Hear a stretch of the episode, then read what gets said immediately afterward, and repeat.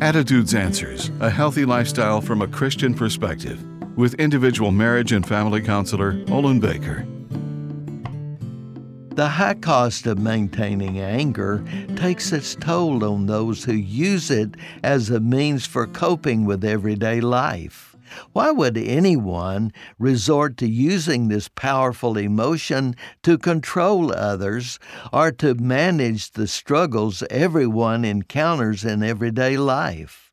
People discover early on how to use anger to manipulate others. Children discover temper tantrums get positive results, especially in public places.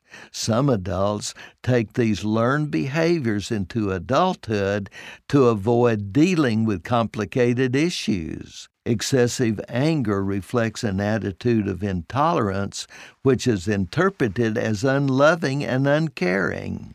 Anger will transform into hatred, ready to activate at the slightest provocation.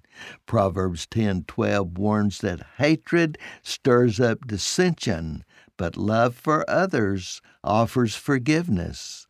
The solution for anger is to repent, to turn away from anger and hatred, so you will be acceptable to God and others. I'm Olin Baker.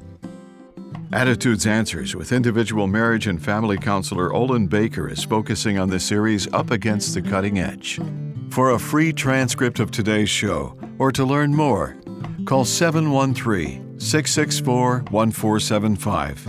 Subscribe to the Attitudes Answers podcast on your favorite podcast platform. You can also read this and previous programs at attitudesanswers.blogspot.com. And thanks for listening.